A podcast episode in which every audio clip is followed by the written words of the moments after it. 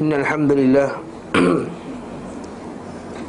نحمده ونستعينه ونستغفره ونعوذ بالله من شرور أنفسنا ومن سيئات أعمالنا من يهده الله من يهده الله فلا مذل له ومن يذله فلا هادي له وأشهد أن لا إله إلا الله وحده لا شريك له وأشهد أن محمدا عبده ورسوله Amma ba'na Tuan-tuan dan puan rahimakumullahu jami'an. Kita sambung perbincangan kita berkenaan dengan hadis Nabi Zal, Kitab Zal Ma'ad Berkenaan dengan Petunjuk Nabi Sallallahu Alaihi Wasallam Dalam hal berbicara diam, tertawa dan nangis dan kita dapat kesimpulan bahawa Nabi sallallahu alaihi wasallam pembicaraan Nabi, kata-kata Nabi ialah kata-kata yang terbaik dan diam Nabi Diam yang terbaik Tertawa Nabi Tertawa yang terbaik Menangis Nabi Menangis yang sesuai pada tempatnya.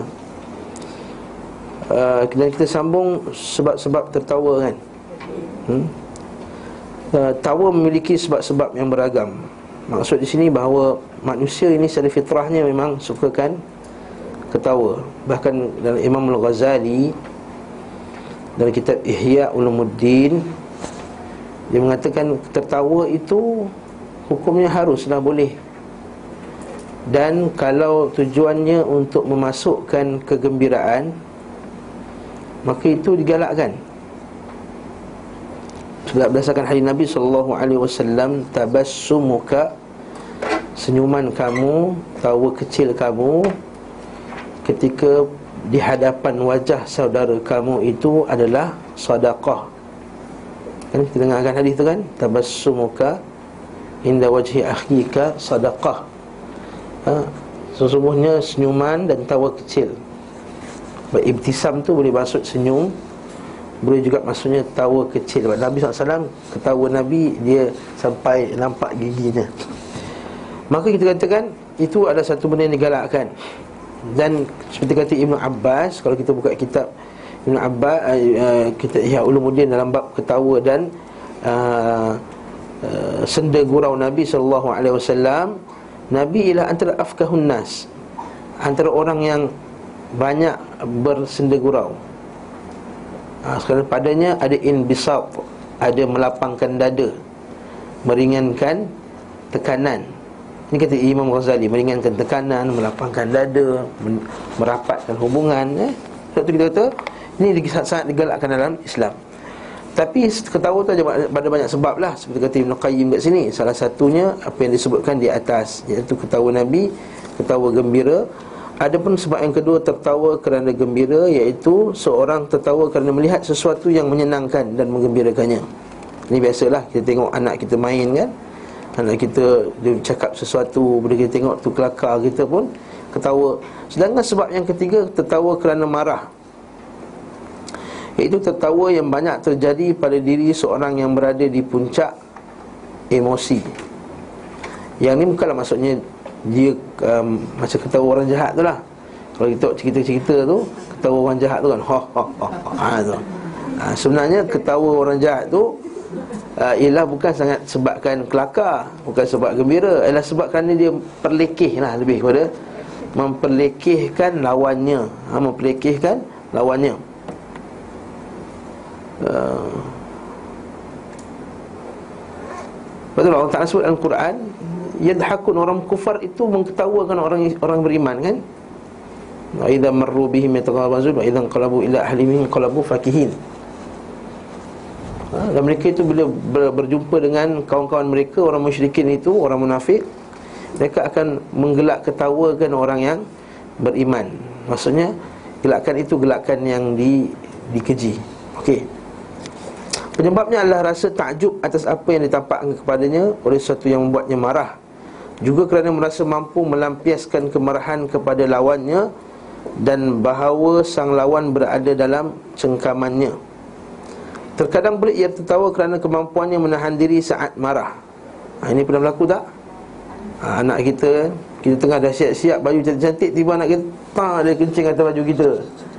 Kita gelak, kita tak kita tak marah ha? Orang yang marah pada baby tu je orang yang bodoh. Dan setengah tu dia marah pula budak yang setahun tu. Dia pukul-pukulnya. Itu maksudnya orang tu otaknya tak betul. Maka kalau orang yang sihat Bila dia kencing Kita ketawa lagi. Ha, Macam saya sebut dulu kan? Seperti orang yang dia baru beli kereta Baru-baru beli accident. Dia gelak. Allah baru keluar semalam Accident ni dia gelak. Dia bukannya marah. Dia dah macam kelakar tahan Dah sampai tahap kelakar pula Dia punya situasi tu. Atau pagi tadi basuh hijau lah dia poli Boom, hujan. Ah contohnya, ni contoh.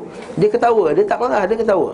Ketawa tu adalah kerana ke, Nak tahan marah tu sampai jadi Jadi ketawa, ha, itu yang dikatakan.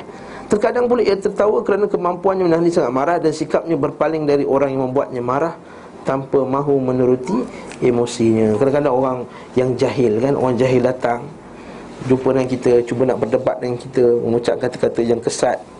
Maka kita kita gelakkan kata kesian kita. Ataupun orang yang jahil cara dia interaksi dengan kita tu kurang adab. Macam zaman Nabi sallallahu alaihi wasallam berlaku kan yang orang tu tarik baju Nabi sampai berbekas leher Nabi. Lalu dia kata apakah perkara yang Allah Ta'ala suruh kepada kamu aku Maka Nabi beritahu Kemudian Nabi ketawa Nabi ketawa lihat telatah orang tadi tu. Ha, Bukannya uh, kerana marah. Ha, Nabi tertawa sampai uh, Kerana lihat uh, Gaya orang Arab Badui tadi Dia nak agak ilmu Tapi cara dia cara yang tak Tak betul. Dia, dia ketawa melihat telatah dia. Dia tangis Nabi SAW Tangisan Nabi pula. Adapun tangis beliau SAW Sejenis dengan tawanya. Suara tangisnya tidak meraung dengan suara yang tinggi sebab itulah para ulama kita telah sepakat bahawa menangis dengan suara yang tinggi ini adalah sangat tidak digalakkan sama ada di dalam solat maupun di luar solat sama ada orang meninggal ataupun bukan sebab orang meninggal. Ha? Sebagai tawanya tidak terbahak-bahak. Hmm, ini kena kat kita dah ni ya. Sebagai tawanya tidak terbahak-bahak. Akan tetapi kedua matanya menintiskan air mata dan dadanya terdengar bergemuruh. Ini Aziz. Ha. Macam mana? Kalau dalam hadis sebut seumpama seperti air yang tengah masak tu. Jadi tak Ha itu dia tahan dia punya suara dia supaya tak dikeluarkan supaya tak dikeluarkan suara yang kuat. Terkadang tangisan beliau sallallahu alaihi wasallam kerana belas kasihan terhadap mayit, orang yang mati. Nah, kalau kita ada hadis Nabi sallallahu alaihi wasallam dan hadis sahih Bukhari dan lain-lain Nasa'i uh, Nabi sallallahu alaihi wasallam menangis ketika kematian anak perempuannya Ummu Kalthum. Seperti dalam hadis riwayat Bukhari kata an Anas bin Malik daripada Anas bin Malik qala syahidna binta Rasulullah sallallahu alaihi wasallam kami telah menyaksikan ketika Rasulullah SAW anak Nabi SAW meninggal iaitu Umm Kalthum. Rasulullah SAW jalisun alal qabr dia duduk dekat kubur. Qala faraitu ainaihi tadbi'an tadma'an. Maksudnya dia lihat air mata Nabi mengalir ketika Umm Kalthum meninggal. Kita makrufkan Nabi ada berapa anak perempuan? Empat anak perempuan. Tiga laki-laki, empat perempuan kan? Dan tiga orang anak perempuan Nabi SAW Meninggal wafat sebelum Nabi SAW wafat. Ini satu poin yang kita kena perlu faham. Maksudnya dia ada tujuh orang anak.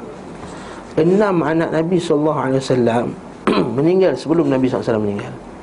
Kalau lah kita jadi ibu apa perasaan kita kan Dah nak hidup lagi kat dunia Dah habis lah aku habis lah. Ha? Tapi itulah Nabi SAW Kalau kita lah Kalau kita dakwa Kita ujian terbesar. Ada ada meninggal seorang adik-beradik ke meninggal Maka lihatlah Nabi SAW Tujuh orang anak dia Enam orang meninggal sebelum Nabi SAW wafat. Dia melihat sendiri. Bahkan bukan setakat anak dia meninggal Cucu dia pun meninggal. Cucu dia pun meninggal. Kalau kita baca hadis Nabi SAW Hadis berkenaan dengan Zainab. Anak anak lelaki Zainab. Hmm? Bila anak lelaki Zainab meninggal Maka dia hantarlah berita khabar kepada Nabi SAW Bila sampai kat Nabi dia Nabi kata Lillahi ma akhadha wa lahu ma walikullin walikulli ajalin indahu wa kullu walikulli ajalin walikulli indahu ajalin musamma. Ha, maka setiap orang dia ada lillahi ma akhadha. Ini ucapan kita bila kita nak ucapkan takziah kepada orang. Lillahi ma akhadha. Sambung?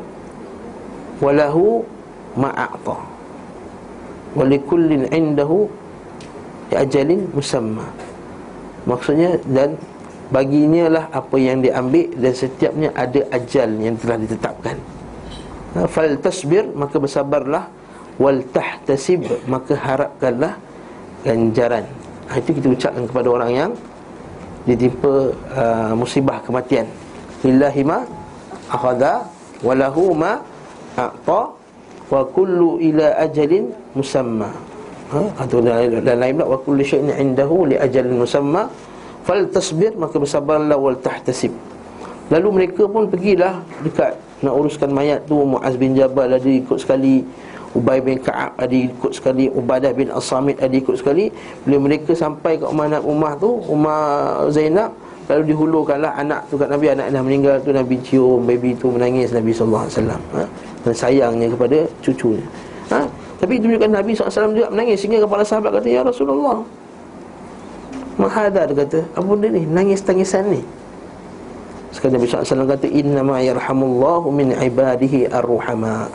Sesungguhnya Allah Ta'ala hanya mengasihani Hanya menyayangi hamba-hambanya yang Yang penyayang.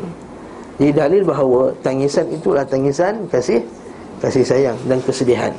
Jadi dibenarkan kita untuk menangis tak? Dibenarkan kita untuk menangis. Kalau kita baca kisah macam mana Fatimah.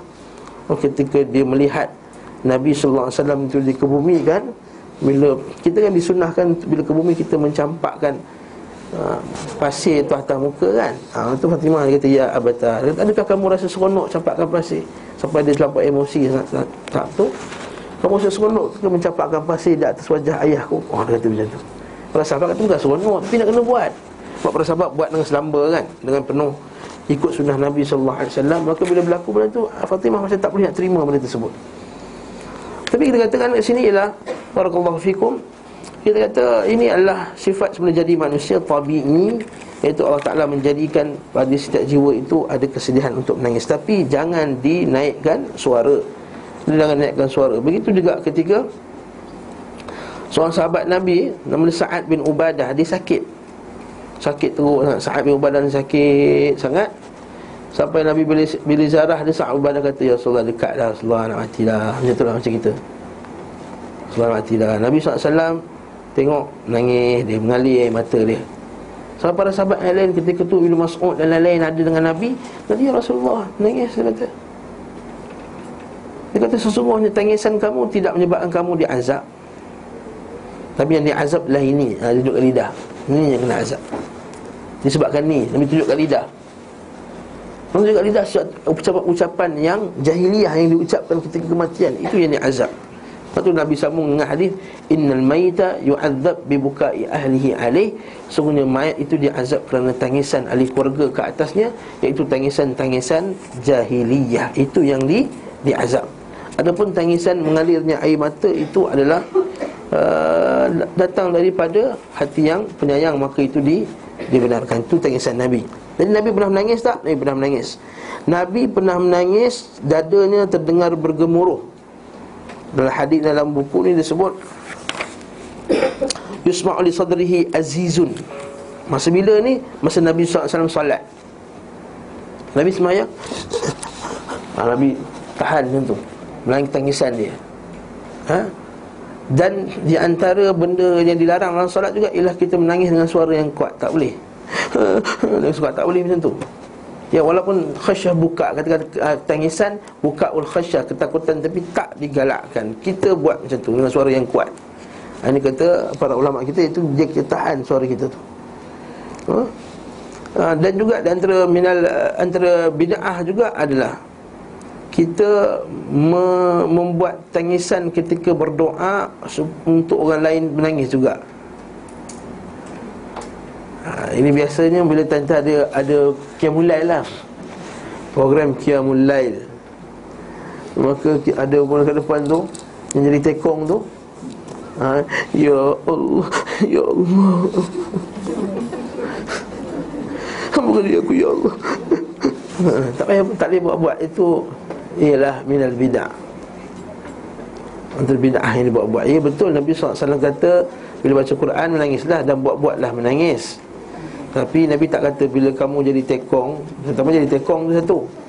Laisa minas sunnah. Yang kedua bila jadi tekong tu buat-buat pula Menangis. Ha, Itu tak dibenarkan dalam dalam Islam minal bid'ah jadi bila masa Nabi bergemuruh tadi Masa ketika Nabi salat Terkadang nangis beliau kerana Pedas kasihan terhadap mayat Terkadang kerana rasa takut dan khawatir atas umatnya. Contohnya apa? Contohnya Nabi SAW uh, Pernah sekali berdoa Qiyamul dan Nabi menangis. Nabi katakan umatku Umatku selamatkanlah ya Allah umatku. Lalu Allah Ta'ala menghantar Jibril kepada Nabi SAW Dia kata ketahuilah sesungguhnya umatmu akan berada dalam kebaikan selagi mana mereka mengikuti engkau ya Rasulullah Muhammad. Itu juga ketika perang Badar Nabi berdoa sampai menangis kerana takutkan kebinasaan umat Islam kan. Sehingga doa Nabi ya, ya Allah ya Tuhanku sekiranya tak menanglah kita dalam perang ni terhapuslah orang yang menyembahmu di muka bumimu ini ya Allah.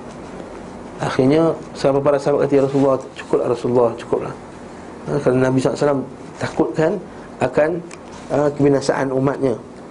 Terkadang kerana khasyah takut pada Allah Ini dia sendiri bila dibacakan sebagian ayat-ayat Allah SWT Kita akan tengok sekejap lagi Yang dia akan dihuraikan oleh Ibn Qayyim. Kerana takut kepada Allah SWT Ayat-ayat yang terkena kepada Kenaan dengan kematian dan lain-lain. Dan terkadang beliau-beliau SAW menangis Kerana mendengar bacaan Al-Quran. Jadi yang terakhir ini Tangisan rindu, cinta dan pengagungan. Diiringi rasa khauf Takut kerana ngeri dan khasyah takut kerana ketundukan Jadi kita akan tengok dalilnya Ketika putera beliau sallallahu alaihi wasallam Ibrahim meninggal dunia mata beliau sallallahu alaihi wasallam menitiskan air mata. Ini disebut juga dalam hadis ni bila dia nak dia nak kebumikan sebelum dikebumikan Nabi peluk anak dia tadi ciumkannya dalam keadaan Nabi menangis. Menitiskan air mata sebagai wujud belas kasihan kepada sang anak. Saat itu beliau sallallahu alaihi wasallam bersabda air mata menitis. Tadma'ul ain tadma'ul ain. Air mata menitis. Wa tahzan alqalbu. Dan hati ini merasa sedih. Jadi boleh tak kita rasa sedih? Boleh. Rasa sedih tidak bertentangan dengan sabar. Ya, rasa sedih tidak bertentangan dengan sabar. Sebab ada setengah orang menganggap bahawa kalau bersabar dia tak ada rasa sedih itu yang disuruh lap air mata tu. Lap air mata boleh cium mayat tu lap air mata. Jangan bagi menitis. Ha, Itu bukan. Ha? Sabar maksudnya Menahan diri daripada Mengucapkan benda-benda yang Dimurkai oleh Allah Ketika ditimpa dengan musibah. Itu maksud sabar. Dan perbuatan itu dia menghalang tangan Daripada membuat perkara yang dimurkai oleh Allah Ketika ditimpa musibah. Dan hati menerima keadaan tersebut daripada Allah Subhanahu wa taala. Satu kita kata bukanlah maksudnya sabar, maksudnya tak boleh nak bersedih. Kita boleh sedih. Boleh sedih. Ha? Uh, sebab sedih itu fitrah. Sedih itu fitrah manusia. Sebab itu kata uh, wal, wal qalbu yahzan wa yahzanul qalb dan hati itu merasa sedih. Wala naqul, ah, tapi apa kata lepas tu? Apa kata Nabi? Wala naqulu dan kita tidak katakan illa ma yurdi rabbana melainkan apa yang Allah Taala redai. Ini kita kata itu masuk sabar. Itu dalam keadaan hati sedih, dalam keadaan mata menangis tapi tetap juga mulut tak keluarkan kata-kata yang dimurkai oleh Allah. Itu maksud sabar. Wa innaka bika ya Ibrahim lamahzunun. Wahai Ibrahim Sesungguhnya kami Wahai Ibrahim Berduka cita kerana mu ha, Nampak?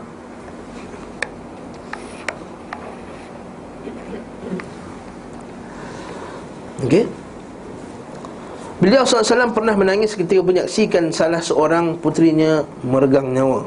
Maksudnya Nak meninggal lah Sebagian beliau SAW menangis ketika Ibnu Mas'ud membacakan firman Allah فكيف إذا جئنا من كل أمة بشهيد وجئنا بك على هؤلاء شهيدا Maka bagaimanakah halnya orang kafir nanti Apabila kami datangkan Mendatangkan seorang saksi Iaitu Rasul dari tiap-tiap umat Dan kami mendatangkan kamu Muhammad Sebagai saksi ke atas mereka itu Sebagai umat Kenapa Nabi menangis kat sini? Nabi menangis sebab ayat ni kata Ya wahai Muhammad Kamu nanti kena jadi saksi Ke atas orang-orang yang kafir Yang akan diazab oleh Allah SWT Ya umat dia Nabi kesian kat umat dia. Ha? Nabi penyayang Kita kata Kita selalu baca ayat apa tu laqad ja'akum tu kan? Laqad ja'akum rasulun min anfusikum azizun alaihi ma anittum. Bila aziz sangat nak sangat rasa sedih bila ditimpa satu musibah ke atas kamu dan apakah musibah yang paling besar daripada musibah-musibah syirik dan kufur kepada Allah Taala. Tak ada musibah yang lebih besar daripada musibah kufuran syirik bid'ah. Itulah para ulama kata Aku ni bila ditimpa musibah Aku bersyukur kepada Allah subhanahu wa ta'ala. Sebab apa? Aku bersyukur sebab pertama sekali Musibah itu bukan musibah kepada agama aku. Ha, Ini kita kata Kita timpa musibah Kita pom accident Total loss. Kita kata Alhamdulillah Kerana musibah loss ni tak menyebabkan aku kufur kepada Allah Lebih kesian lagi kepada orang yang timpa musibah Lalu dia kufur Jatuh syirik kepada Allah ta'ala yang kedua aku bersyukur kepada Allah bila tipu musibah kerana ada lagi orang yang ha? Kerana dengan musibah ini aku besar aku ingat Allah Subhanahu Taala. Dan aku bersyukur juga kerana dengan musibah ini aku dapat beramal iaitu aku dapat menjalankan perbuatan sabar. Bukankah kita bersabar ketika tipu musibah? Kalau kita tidak ditipu musibah, mana bila nak datangnya sabar tu? Jadi kat sini barakallahu fikum. Ya, kita kata uh, sabar itu datang setelah ditimpa musibah dan Nabi wasallam menangis dalam ayat ni kerana dia nak kena jadi saksi pula bayangkan kita ada satu kawan ke atau orang yang kita kasihi tapi dia telah melakukan kesalahan yang akan menyebabkan dia dihukum bunuh atau dipenjarakan seumur hidup lalu mahkamah panggil kita untuk kita menjadi saksi ke atas perkara tersebut. Anak ke? Kita nampak anak kita ha, tersilap kemudian kita terpaksa jadi saksi ke atas anak kita bahawa anak kita tersilap. Bagaimana perasaan seorang ibu? Bagaimana perasaan seorang ayah Dia melihat perkara tersebut? Ini kan Nabi SAW pula Dia terpaksa jadi saksi ke atas umatnya Bahawa umat itu kena azab. Lepas Nabi SAW dia baca ayat ni Dia menangis. Dan dia terpaksa jadi Menyaksikan kata aku ya Allah yes Aku dah bagi tahu kat mereka tentang Islam Tentang iman Tentang petunjuk Tentang hidayah Tentang Quran Tentang hadis. Tapi mereka tak ikut ya Allah.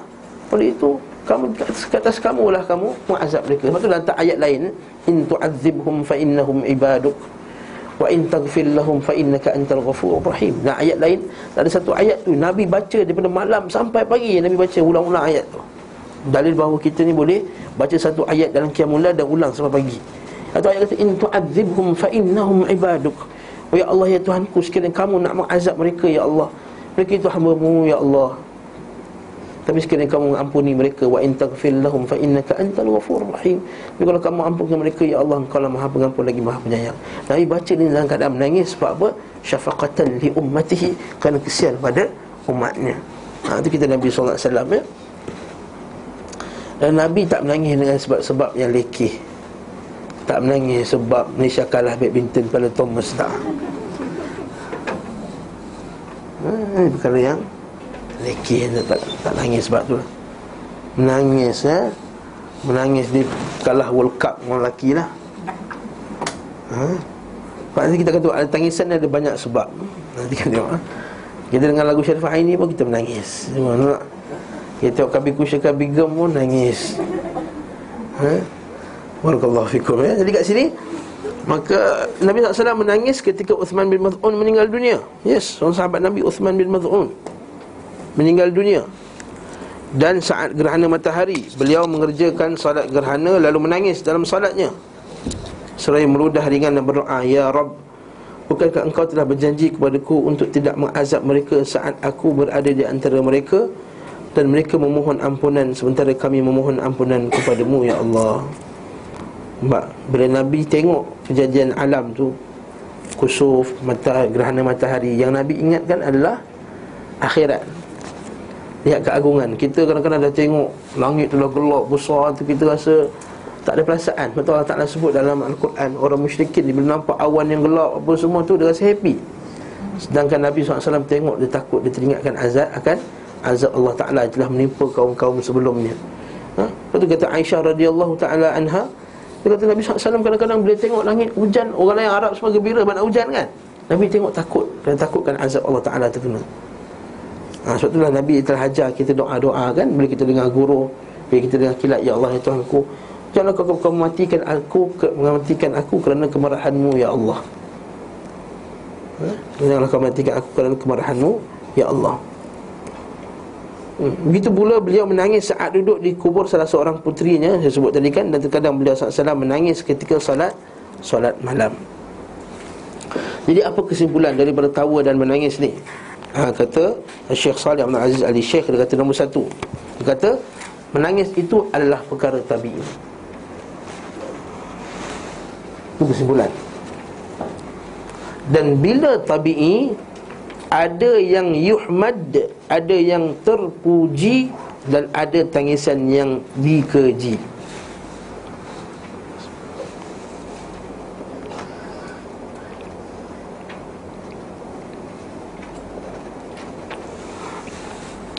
Tangisan yang dikeji, yang terpuji itu apa dia?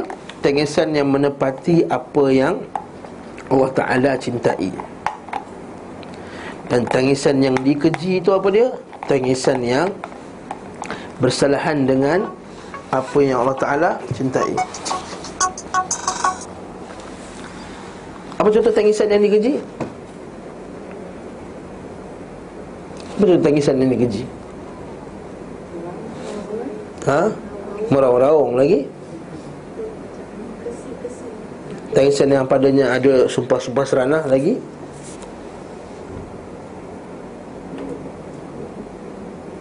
Lagi? Tangisan yang dikeji Apa lagi tangisan yang dikeji Ah, tangisan cinta kepada makhluk dengan cinta yang tidak syar'i. Dan cinta putih tu dia bermain cinta dekat power dia menangis-nangis apa semua tu. Cinta yang melampau yang cinta lebih daripada cinta Allah SWT apa Nur ni cakap apa tadi? Mana ni? Ha, cinta yang meratap sama lah tadi. Lagi? Ha, seumpama dengannya lah jadi dhahku anwa jadi ketawa ni ada banyak sebabnya tapi asalnya banyak ketawa tu memang mewarisi kelalaian ghaflah ha. itu adalah satu hadis Nabi SAW daripada Abu Hurairah radhiyallahu taala an. Hadis ini panjang tapi saya akan bacakan kesemuanya. Dia ada hadis daripada Rasulullah SAW dia kata may ya'khudhu min ummati khamsa khisalin. Siapa yang nak ambil di antara kamu di kalangan umatku nak ambil lima perkara yang mereka boleh mengamalkannya dan mengajarkannya kepada orang lain. Maka seperti biasalah Abu Hurairah kata, "Qultu ana ya Rasulullah aku lah ya Rasulullah aku nak benda tu." Qala fa akhadha bi yadi Maka Nabi pegang tangan Abu Hurairah Fa'addahunna fiha. Maka dia pun Nabi sebut satu-satu. Lima nasihat Nabi kepada Abu Hurairah. Nombor satu Ittaqil maharim Takun a'badan nas Jauhilah perkara yang haram Maka kamu dah jadi orang yang paling kuat ibadah. Ha, Maksudnya Ibadah yang paling hebat adalah Meninggalkan yang Yang haram. Ini satu ini benda yang kita tak faham Kadang-kadang umat kita ni. Kadang-kadang Sebab sunat banyak juga Buat yang haram pun banyak juga. Pergi umrah banyak juga Buat konsert pun banyak juga ha, Semain terawih pun banyak Ngumpat pun banyak. The balance. Wasati. Wasati yang mazmum. Ini tak betul. Dia kata Ittaqil maharim. Itu kata para ulama kita Kalau kita baca dalam kitab Ibn Rajab Al-Hambali itu Kata kalau kamu Menahan diri daripada Mengeluarkan satu dirham Pada tempat yang haram itu Lebih Aku sukai daripada kau belanja Seribu dirham Pada tempat yang uh, Kamu infakkan seribu dirham Pada masa yang sama Kau buat juga satu dirham Pada tempat yang haram tadi. Maksudnya kalau kita sedekah seribu dirham Pada tempat yang sunat tapi pada masa sama Satu dirham kita Bagi pada tempat yang haram Itu lebih buruk daripada kita tak sedekah seribu Dan kita tahan.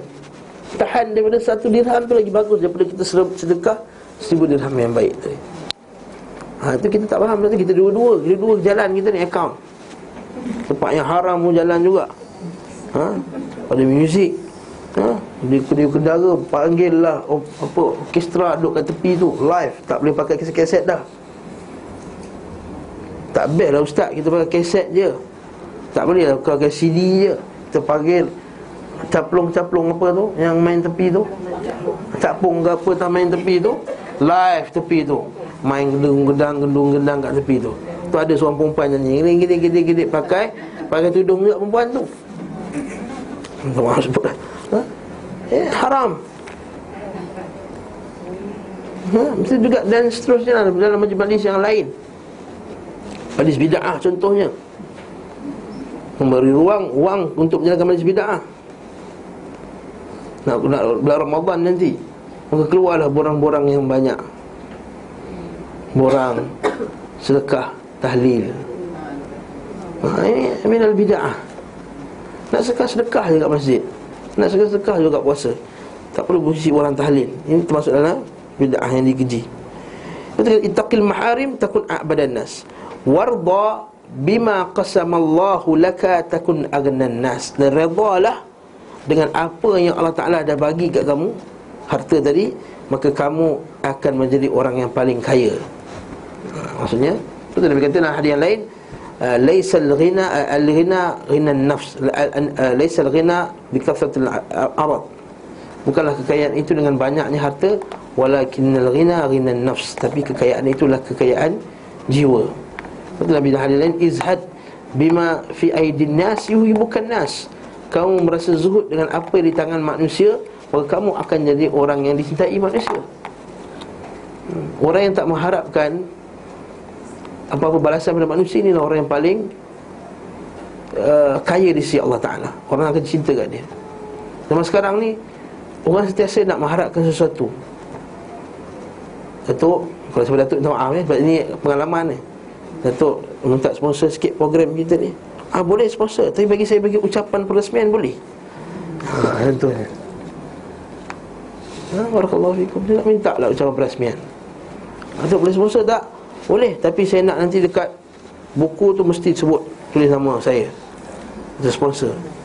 Kita merasa bila cakap benda ni Kita rasa Allah Jiwa kita rasa Tak sedap bila dengar.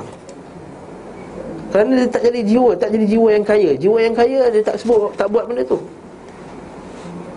Yang ketiga, wa ahsin ila jarik takun mu'minan. Buat baiklah kepada jiran kamu maka kamu akan menjadi orang yang beriman.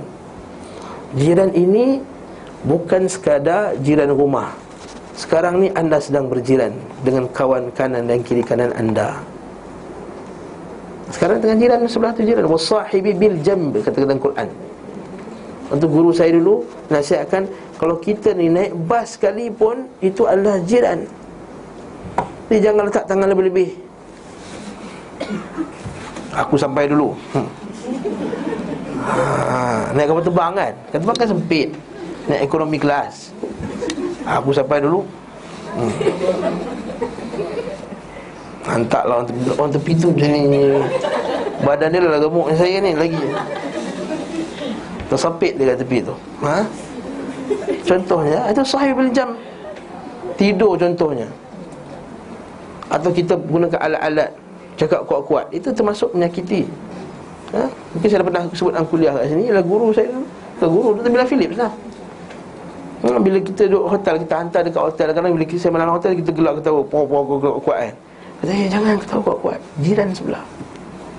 Nak tutup pintu pun Kedebung macam tu. Dia kata jangan tutup macam ni Dia kata.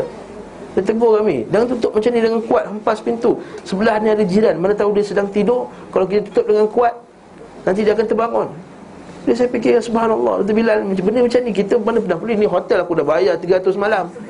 Hantar aku lah nak buat apa Nak terjerit Nak terlompat ke Tak rupanya benda tu pun fikirkan pasal Jiran Lepas dia kata apa Wa ahsin ila jarik takun mu'mina Wa ahibbalin nas ma tuhibbu li nafsik Dan cintakanlah untuk manusia Apa yang kamu cintai untuk diri kamu Takun musliman Kamu akan jadi orang muslim Maksudnya kita bermuamalah dengan manusia dengan apa yang kita suka manusia bermuamalah dengan kita. Hmm. Nanti kalau kita tanam pada anak-anak kita kan? Macam mana kalau kita nak masuk toilet tu bersih Maka kita juga kena tinggalkan toilet dalam keadaan Bersih. Macam tu lah. Kita tanam ke anak-anak kita macam tu. Wala ah, Ni baru last kali baru sampai pada poin kita.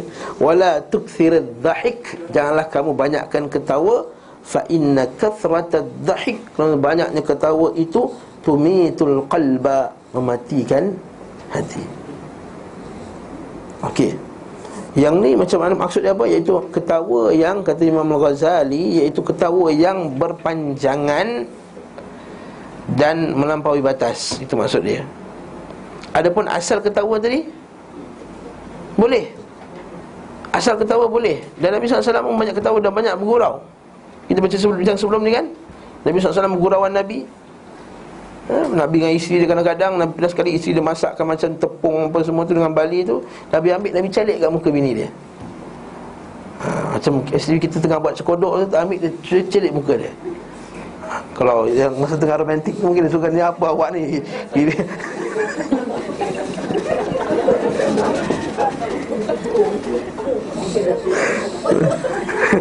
Risaulah ayah kamu tak nak buat macam ni eh. Pun nak buat ni. Pergi panggil ustaz baca sini. Allah. Ya, ha, Nabi SAW dia ambil tepung tu dia, Lepas tu Isteri dia pun ambil Calik balik kat muka Nabi. Ha. Tapi bukanlah bazir kan Bukannya macam orang putih main food apa tu kan Main, main, ha, main balik-balik makanan tu Bukan. Ambil sikit calikkan macam tu je. Tepung. Jadi tu Nabi SAW bergurau Lepas kata Ibn Abbas Amzahun Nas. Nabi paling banyak Paling banyak buat kelakar dengan Para sahabatnya tapi itu maksud dia. Tapi bukanlah dengan melampau. Sebab apa? Kerana Nabi SAW Kerana aktharu dhahkihi tabassum. Nabi SAW banyak ketawanya adalah dalam bentuk Senyum sahaja. Dan paling kuat pun sampai nampak Dan jarang keluar Koh, koh, koh, koh Macam kita. Dan saya. Dan Nabi ketawa sebab apa? Ta'ajub Ta'ajub Ketawa tadi sebab Ta'ajub Bila ta'ajub ni biasa manusia semua rasa ta'ajub kan Tengok dengan ha? Cuma dia kata minal farah itu Kata kegembiraan itu sama juga macam nangis tadi Ada tangisan yang diizinkan Tangisan yang tak diizinkan Ada juga kegembiraan yang diizinkan Ada kegembiraan yang tak diizinkan ha? Kegembiraan yang dicela tu Seperti Allah Ta'ala sebut dalam surah Ghafir Ayat 75 ha, Ini dalil bahawa ada, ada gembira yang tak di yang dikeji tak dalam buku. Ini semua dalam apa yang saya nota saya. Okey? Zalikum bima kuntum tafrahun. Allah Taala kata. 75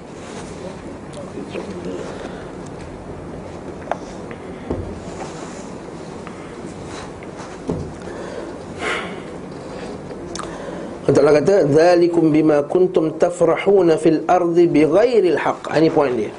Ada gembira yang tanpa hak. Itu yang itulah kuntum kamu semua ini tafrahun bergembira bighairil haq. Itu poinnya. Kegembiraan yang bighairil haq yang tanpa hak.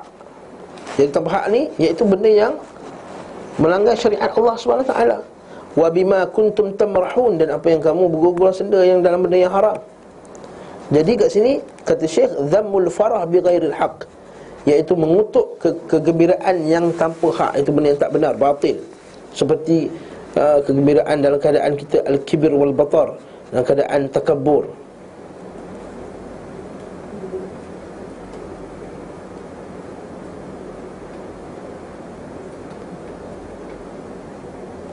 ya wal ulu fil ard rasa sombong lukan kelihatan yang tinggi wal khuyala nak menunjuk sombong dan lain-lain dan zulm dan kezaliman. Ini kegembiraan yang tak dibenarkan dalam Islam Okey. Adapun kegembiraan yang dibenarkan itulah kekasih ha, baiknya daripada sakit, syifaul marid dapat berita gembira yang baik bersama sama ada dalam perkara dunia ataupun perkara perkara akhirat. Nabi pernah ketawa tak? Banyak kali Nabi ketawa ha? Dan hadis Nabi SAW yang kisah Abu Hurairah yang saya pernah cerita tu Yang dia lapar sangat tu Kan? Dia lapar sangat, tak ada makanan Lepas tu dia dapat satu bekal susu kan Saya pernah cerita dulu kan, kisah ni Ingat lagi tak? Tak ingat? Ha, tak ingat cerita balik lah. Kan Abu Hurairah ni kan lapar. Dia miskin. So Abu Hurairah ni kerja dia mengaji je. Dia tak buat kerja lain. Dia tak ada ladang. Dia tak ada bisnes.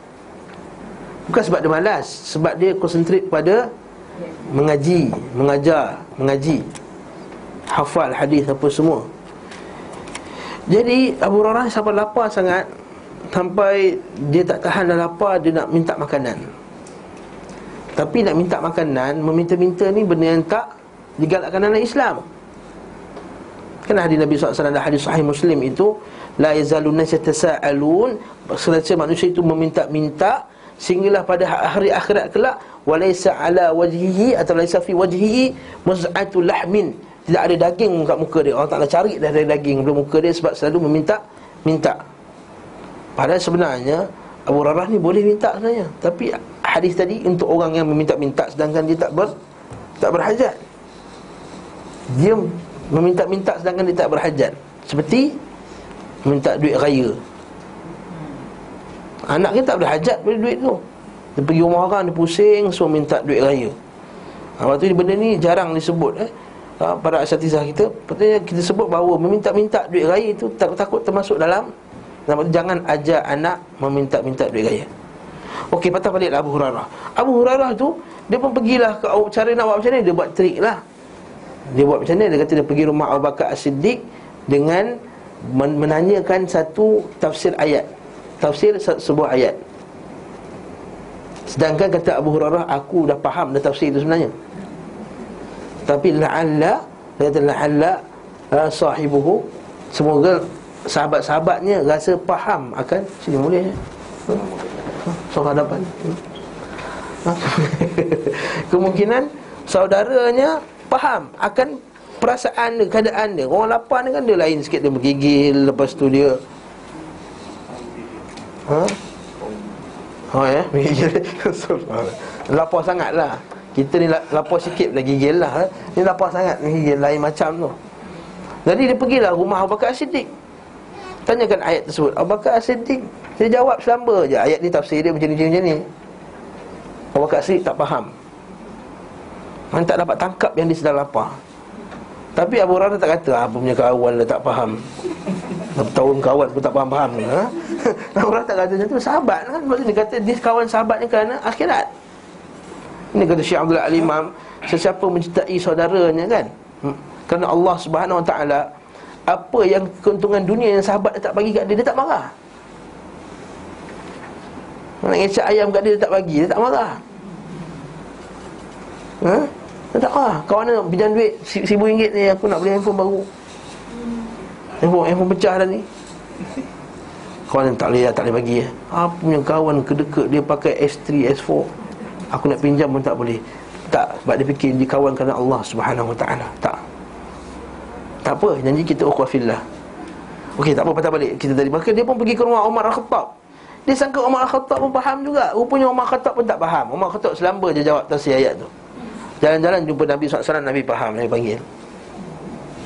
Tapi Allah SWT agaknya nak, nak jadikan isu Allah Ta'ala nak uji jawakat Abu Hurairah eh? Ada satu bekas susu Nak di offer kepada Abu Hurairah. Abu Hurairah dah happy dah cantik. Satu bekas susu ni kenyang lah ni Rupanya Nabi kata Bagi-bagikan kepada ahlu sufa. Muka dah lain macam dah Abu Muka dah berubah. Ha? Sebab Dia ingatkan dia punya. Ha, Dan kita bincang sebelum ni kan dalam masalah uh, Menghidangkan air. Sakil qawm akhiruhum. Orang yang menuangkan air itu Dialah sekali minum Jadi Abu Hurairah sebab dia faham hadis Nabi SAW Dia patuh nampak kat sini pengajaran yang banyak eh? Yang Surah Menajib bila cerita ni Banyak pengajaran Lebih kurang 15 pengajaran dalam hadis ni. Tapi kita ringkaskan pada pada poin situ Iaitu ketaatan dia kepada Nabi SAW Ketika dia sangat-sangat berhajat kepada benda tersebut. Dia, dia tuang lah air Dia tuang, tuang, tuang, tuang, tuang. Dia ingat habis dah ni tak ican lah. Tuang setiap seorang minum Lalas kan dia tengok lah Eh banyak lagi. Pandang muka Nabi? Tu Nabi ketawa kat dia. Nabi pun ketawa kat dia ha, Nabi ketawa seolah-olah macam Agak-agaknya Abu Hurairah rasa tak cukup agaknya air tu kan Tengok rupanya cukup lebih Bahkan lebih untuk dia dan lebih untuk Nabi lagi Nah itu Nabi ketawa ketika tu Nabi juga pernah ketawa tengok orang Yahudi kata, "Wahai Muhammad, bukankah Allah Taala terjadikan alam ini atas dengan satu jari? Atas satu jari, planet satu uh, bukit atas satu jari, satu jari." Nabi ketawa. Betul? Maksud Allah Taala mengkontrol dunia ini dengan tangannya ha, seperti mana sesuai dengan sifat Allah Subhanahu Wa Taala. Nabi ketawa juga. Ha, dan banyak lagi kes yang Nabi Nabi pernah ketawa berkenaan dengan uh, sama ada masalah dunia atau masalah akhirat. Pernah sekali Tengah tidur bangun-bangun Nabi ketawa ha? Siapa yang ketawa ni? Yang isteri kata ketawa. Aku lihat orang yang berjihad fisabilillah yang bersedia yang bersedekah apa semua dalam syurga. Bukan main seronok dia dalam syurga. Kan kita ni kalau tengok orang seronok macam mana? Kadang kita ketawa kan. Kita orang seronok kan, kita ketawa anak kita bukan main seronok, kita ketawa. Bayangkan ke, seronoknya ahli syurga, macam mana ketawanya? Ha, kat situ lah. Tu tapi bangun tidur ni ketawa. Aku kata masa aku tidur tadi, aku telah diperlihat dengan dengan keadaan ahli ahli syurga. Kat sinilah barakallahu fikum. Nabi SAW juga ketawa dalam banyak banyak banyak keadaan. Lagi apa lagi kesimpulan? Dia kata bagi berkaitan dengan uh, tangisan Nabi ia lebih kepada dua yang besar. Tangisan Nabi ni pertama rahmah kerana kesihan. Yang kedua kesihan sama ada kesihan kepada yang orang yang meninggal atau kesihan kepada orang yang masih hidup lagi dan kesihan itu sama ada dalam masalah dunia ataupun kesihan dalam masalah akhirat. Ha dua-dua sekali.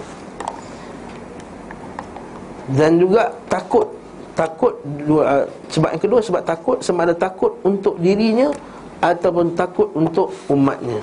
Ha dua jadi takut tadi.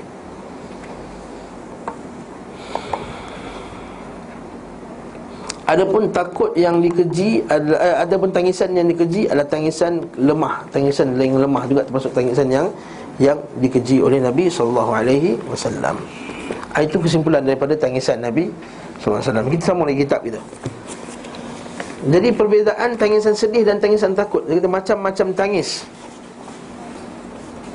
Tangis itu ada beberapa macam Berapa jenis lah. Bahasa Indonesia ni macam tu jenis. Bukan macam-macam tangis ni bukan eh? Macam-macam tu jenis. Tangis itu ada beberapa jenis. Pertama tangisan belas kasihan dan kelembutan hati. Inilah ketika yang meninggal tu. Kedua tangisan takut dan tunduk. Bila diberi arahan oleh Allah Subhanahu Taala. Tadi kan untuk menjadi saksi tadi Tangisan cinta dan rindu.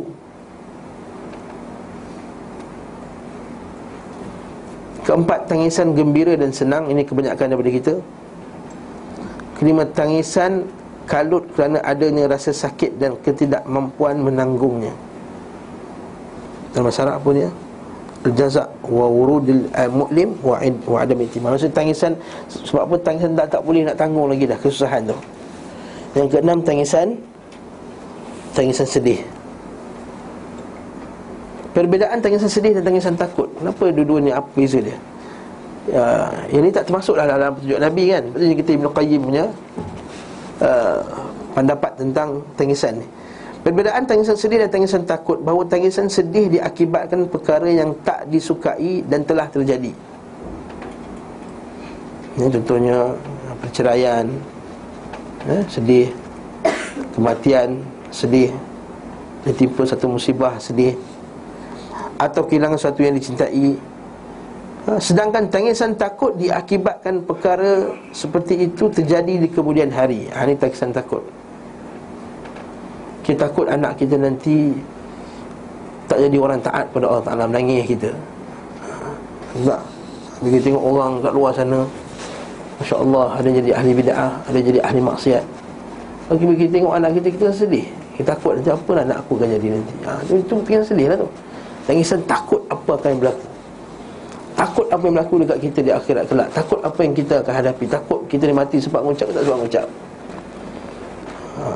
Orang lain telah lepas Ada sebagainya ada yang meninggal dalam keadaan mampu mengucap Ada yang meninggal tak mampu mengucap Adakah kita mendapat jaminan daripada Allah SWT Yang kita meninggal dalam keadaan kita mampu mengucap kepada Allah Mampu mengucap ketika nak meninggal tadi ha. Kita tahu Sebab tak tahu tadilah Itu timur rasa takut dan, dan sedih.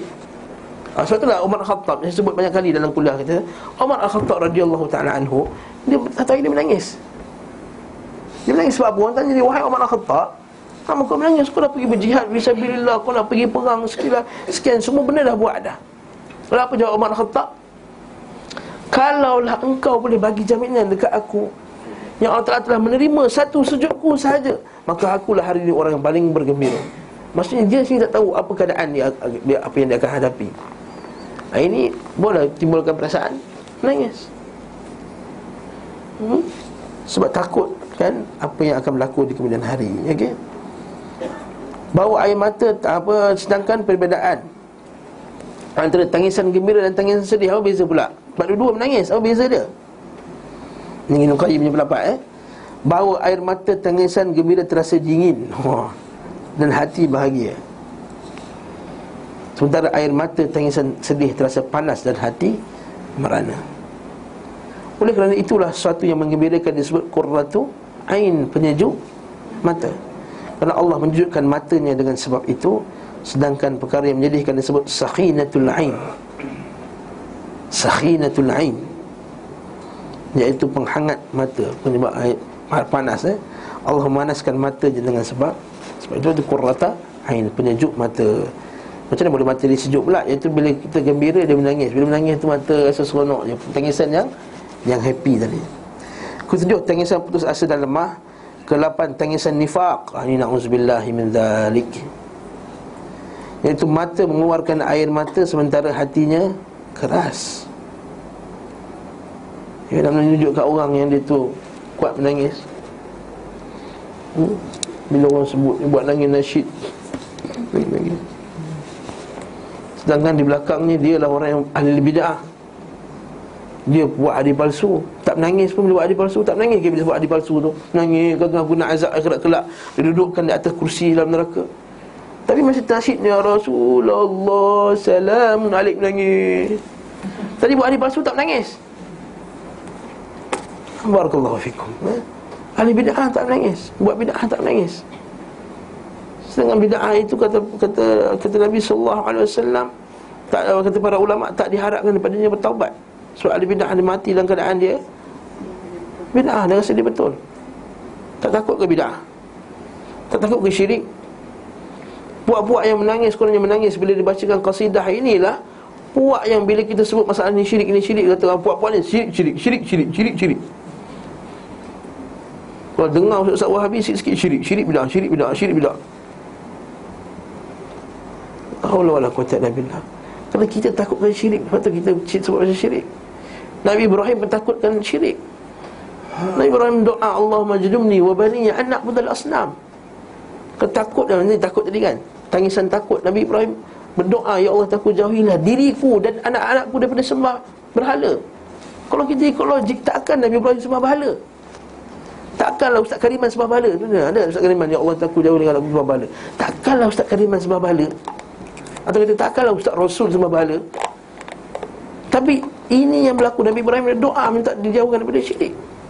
Dan minta lindung anak-anak dia Daripada syirik. Dia sebab dia takut. Benda tu pasti Takut boleh berlaku. Kalau orang takut Maksudnya benda tu boleh berlaku pada diri Diri dia. Tapi buat-buat ni tak takut benda ni. Tak takut syirik Lepas tu kalau bila orang tanya saya Dia tanya beberapa ustaz kita kata Ustaz dia kata macam mana nak jauhi syirik ni? Banyak sangat pintu syirik ni ustaz. Ada 63 bab kalau Kalau Musyid Abdul Wahab di karang kitab dia Ada 73 bab Tolak bab mukadimah apa semua tu Ada 60 lebih bab Yang syirik. Sama ada syirik besar atau syirik kecil. 63 bab tentang rahimahkumullah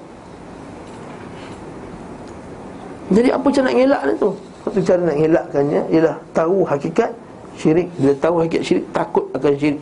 Bila takut akan syirik Barulah dia akan jauhi syirik tersebut. Macam kita takut Orang kena sakit Kanser kan Takut nak makan. Ha, Setengah-setengah makanan. Atau orang dah kena sakit jantung Maka dia takut nak makan setengah-setengah makanan. Ataupun kena kencing manis Dia takut nak makan setengah-setengah makanan. Kerana akan menyebabkan dia sakit. Bagi dia takut sebab apa? Sebab dia tahu. Itu dia Rahimahkumullahu jami'an Adapun tangisan nifak yang sebut tadi Sehingga pelakunya kelihatan khusyuk Padahal ia adalah manusia yang paling keras hatinya. Dia nak ajak jual keset Dia ke Keset uh, Zikir munajat. Hmm. Sedangkan hatinya keras. Kesembilan Tangisan pinjaman dan upahan. Ha, Yang ni Diupah orang untuk menangis Ini jahiliah lah. Seperti tangisan orang yang meratap dengan mendapat Upah. Alhamdulillah masyarakat Malaysia tak ada buat lagi kot benda ni ya. Orang Malaysia tak buat. Orang uh, Cina masih ada lagi ya. Sungguhnya tangisan seperti itu diungkapkan sebagai Omar Al-Khattab. Ia menjual air matanya dan menangis kerana disebabkan duka cita selainnya. Sebab itulah pernah di, di, ditanya pada Satu-satu ulama salah Dia kata, wahai ayahku Dia kata, kenapa kamu ni bila cakap betul-betul terkesan Kepada jiwa manusia? Sedangkan ada orang lain cakap tak terkesan pun pada jiwa. Lalu dia kata apa? Adakah sama orang yang menangis kerana takutkan Allah dan menangis kerana mendapat upah. Tak sama. Maksudnya apa? Apa nak apa nak beritahu? Bahawa kita ni bila kita bercakap, bila kita buat, bila kita berkata-kata, bila kita mengajar kerana upah-upahan, kerana benda-benda ni semua, maka pasti dia tak beri kesan dalam jiwa kita. Ada pun orang yang mengaji, mengajar, mengaji dan mengajar. Mengaji dan mengajar. Dua sekali lah. Ya, tuan-tuan datang hadir kat sini. Bukan kerana Allah SWT Kerana semata-mata dah jadi trend nak datang kelas dah orang-orang teman-tun ni. Pagi-pagi trend dia pergi kelas. Tak ada apa saya nak buat daripada buang masa saya datang kelas lah. Bukan nak membaiki jiwa.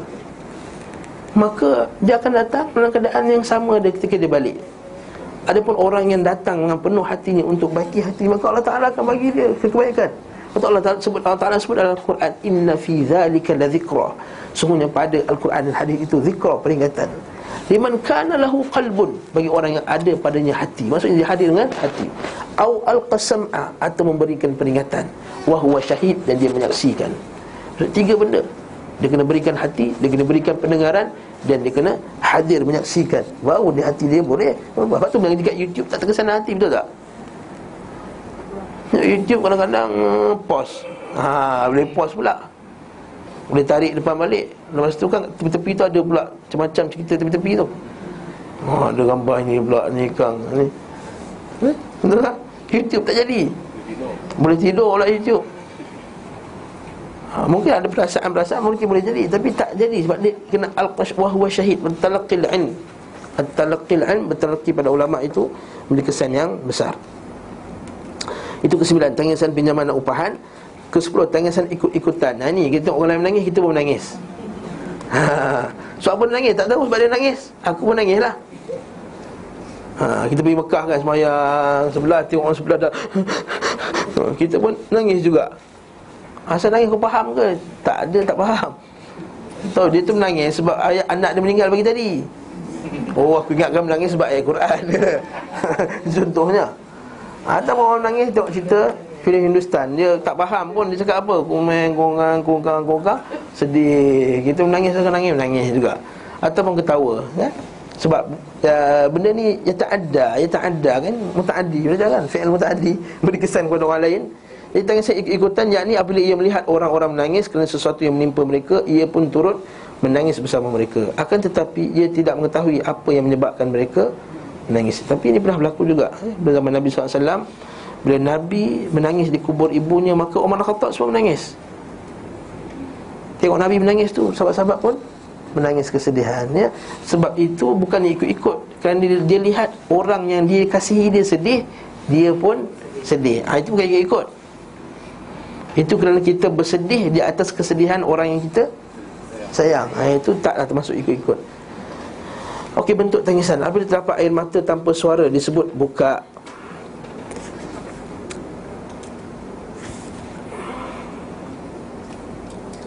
Okey, baka, sorry.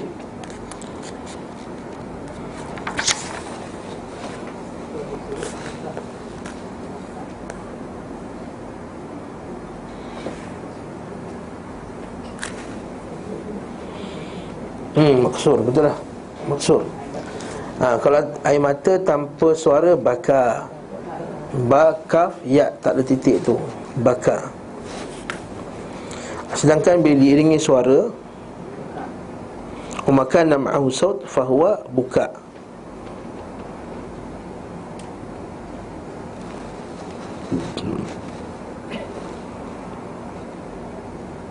Betul syair tu Bakat aini wa huqqalaha bukaha. Buka, buka. Maksud dia tu isim juga lah Buka tu isim juga Bukan bakar tu. Atau sebenarnya buka rasanya Afwan, betulkan buku tadi. Apabila terdapat air mata tanpa suara disebut buka. Bukan baka Bukan terbalik. Betul dua-dua buka buka. Tapi yang second tu ada hamzah. Buka. Haa ha, Cuma Melayu buka. Oh cantik macam Arab ni. Dia halus betul Arab Bila buka macam ni. Sebab kalau baka Bakar dia punya fi'il madhi dia Bakar yabki. Eh, Baka yabki Ini dia punya fi'il mati Fi'il mati dia baka Fi'il mudhari' dia yab Yabki Yang ni buka dengan Buka Yang ni Tak ada suara. Yang ni ada suara.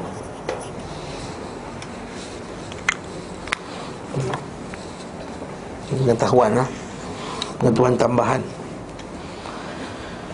Jadi fahuwa buka Yang tak ada suara. Sebab itulah dia kata apa Dia Orang ni dia bawa syair Tapi tak bawa Arab dia. Jadi tak nampak lah mana perbezaan dia tu. Duduk menangis. Jadi dia kata Bakat aini. Bakat Maksudnya mataku telah Wahuqqalaha bukaha. Dan patut baginya tangisannya. Dia pakai buka. Sebab mata tak keluar suara Betul tak?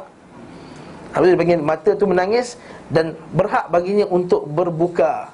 Bukan mata terbuka Maksudnya buka tu. Buka.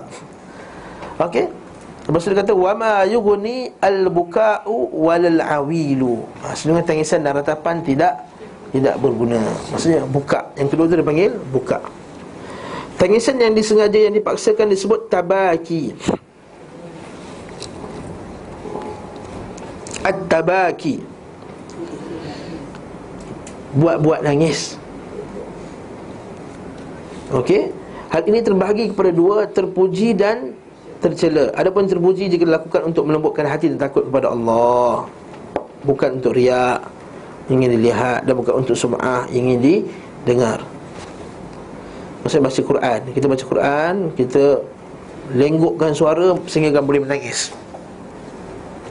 Macam nak buat? Ah, tuan-tuan tengoklah dalam YouTube tu banyak. Bacaan-bacaan bila kita dengar ni, Kalau setengah-setengah tu laju semacamnya tak Masa Syekh Syurim apa semua tu mengaji laju semacamnya. Dia semangat. Dia bukan sedap nangis. Ada setengah bacaan tu Macam satu orang budak Mesir Nama dia Mahmud. Al-Ghazi tak silap saya. Budak muda lagi. Tapi bacaan dia Kalau dia baca surah-surah yang berkenaan dengan hari kiamat tu Kalau kita dengar memang Menyedihkan kalau kita dengar. Ha, Itu setengah Allah Ta'ala beri kepada Sebahagiannya. Jadi kat sini boleh kita buat-buat menangis. Ha, Bukan untuk riak Wala riak wala sum'ah Bukan nak jual keset Bukan nak jual zikir menajat ke bukan. Sedangkan yang tercela ia dikerjakan untuk makhluk Umar bin Al-Khattab. Pernah berkata kepada Nabi SAW Saat beliau melihat uh, Saat melihat beliau dan Abu Bakar menangis tentang urusan tawanan perang Badar. Beritahu kepadaku apa yang membuatmu menangis Wahai Rasulullah? Kalau aku mendapati sesuatu yang membuat menangis Saya aku akan menangis. Dan jika saya tidak Saya aku akan berusaha menangis kerana tangisan kalian berdua. Maksudnya dia nak ikut juga macam mana Tangisan Nabi SAW Maknanya Nabi menangis pun dia nak menangis. Ha, dia.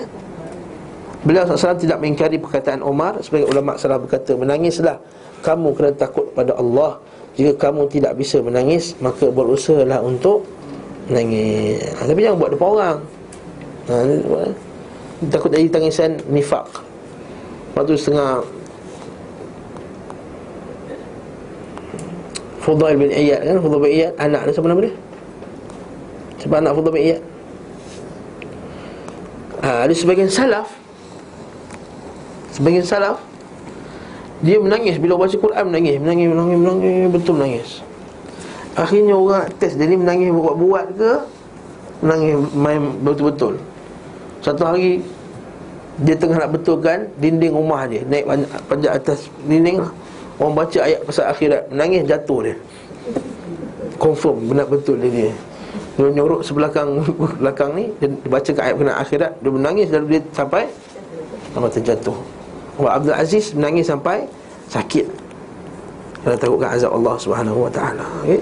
Dan kita kata hati kita keras Hati kita ni keras. Kita dikeraskan dengan macam-macam bentuk. Oh, Kerana kita hiburan lah Kerana hiburan Terlalu banyak sangat hiburan. Uh, kurang menatap ayat-ayat Allah SWT kurang melihat apa yang uh, kita akan hadapi pada akhirat kelak. Lalu kita pun kurang menangis. Seterusnya petunjuk Nabi SAW cukuplah menangis. Ha? kita bincang semangat pula. Ni pasal petunjuk Nabi SAW tentang khutbah. Hadihi SAW fi khutbatih Nabi SAW dalam khutbahnya.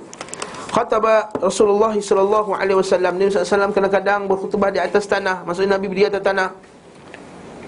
Khutbah di sini jangan jangan ingat khutbah Jumaat. Khutbah di sini ialah memberi ucapan awam. Khutbah. Bukan khutbah Jumaat.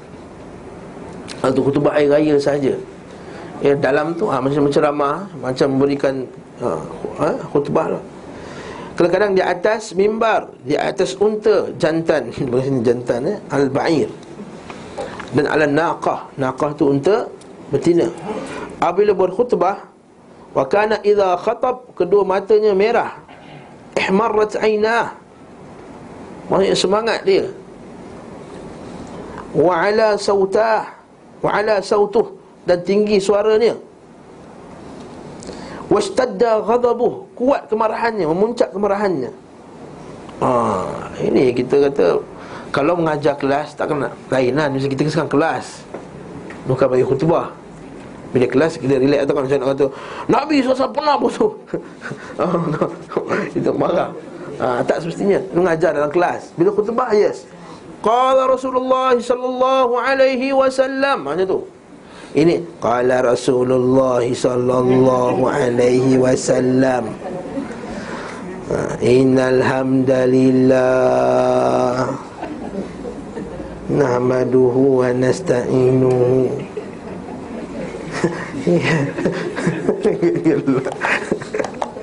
Ngantuk. Apa dia tulis ni tak nampak? Ini pengalaman ni Bukan cerita Bukan nak cerita sembang Buat kelakar eh? Bukan saya nak buat kelakar dalam kelas ni Bukan. Lepas tu ambil lah orang muda sikit Jadi khutbah tu. Ha. Ini kan teknologi Tulis teknologi Imam tu Imam kampung tu Apa dia tulis? Itu yang Keluar dekat mic tu Apa dia tulis Orang bawah ini sebuah masjid di Kuala Lumpur lah. Tak, tak nak beritahu macam mana.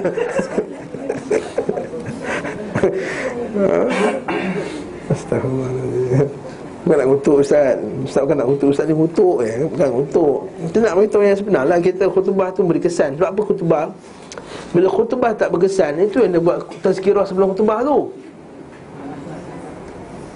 Patutnya khutbah tu kemuncak orang semua kumpul Nak dengar ucapan. Betul tak? Macam kita nak dengar satu ucapan khas Perutusan pada hari tersebut. Maka semua akan tunggu Lepas tu orang semua semayang Apa semua Tunggu. Lepas tu bila khutbah je Pop Semua kena stop. Tapi dia tak faham benda ni. Khutbah tu boring. Makan sayur-sayuran ni Hari bomba Patuhi jalan raya ketika balik kampung. Maka benda ni tak bila cerita maka khutbah tu tak tak berkesan. Jadi dia sebab sebut tazkirah sebelum Jumaat. Dan tazkirah sebelum Jumaat tak masyru'. Tazkirah sebelum Jumaat tak digalakkan. Nabi melarang at-tahalluq qabla Jumaat. Melarang membuat halaqah-halaqah sebelum Jumaat. Teks khutbah dah set Boleh baca dalam penuh bersemangat Boleh Dan boleh dah ejar Ustaz yang baca tu Ejar lah sikit Tambah sikit Ni sikit trim sana sikit Tukar mana ayat boring tu Tukar Masukkan hadis-hadis Nabi.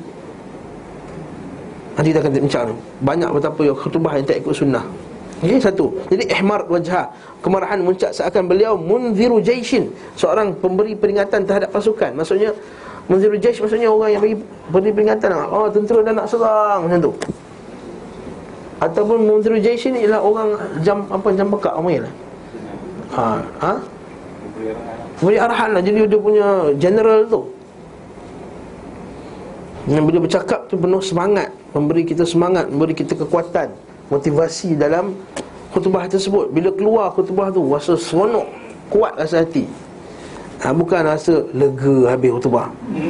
Betul tak? Bila habis tu Oh dah habis dah ya. Allah maghfiril muslimin wal muslimat.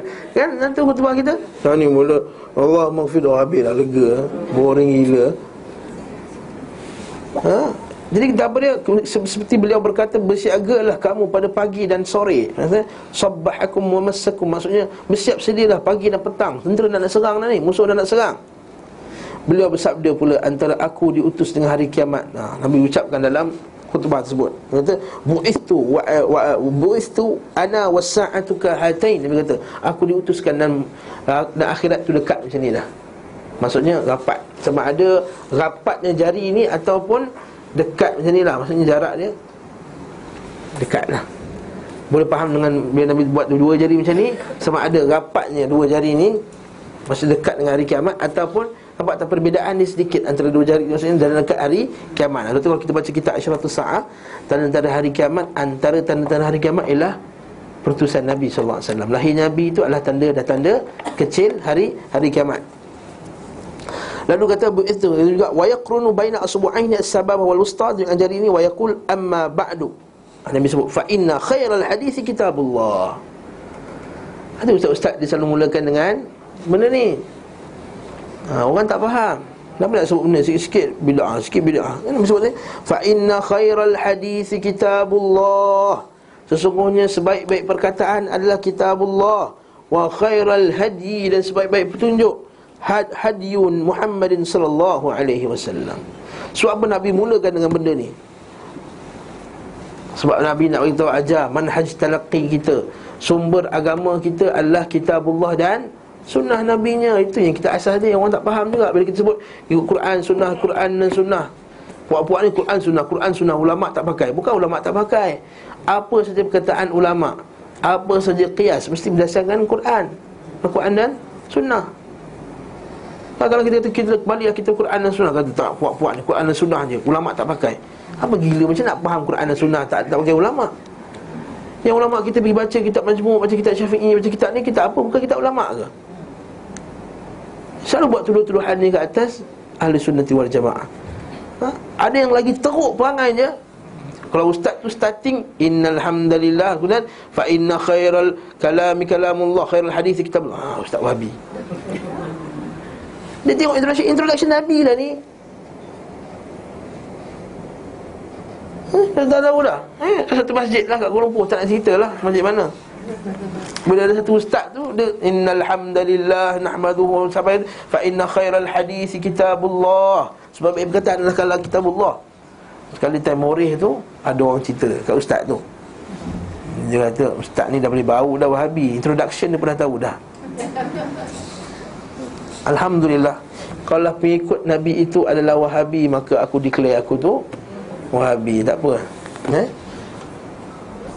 Yes.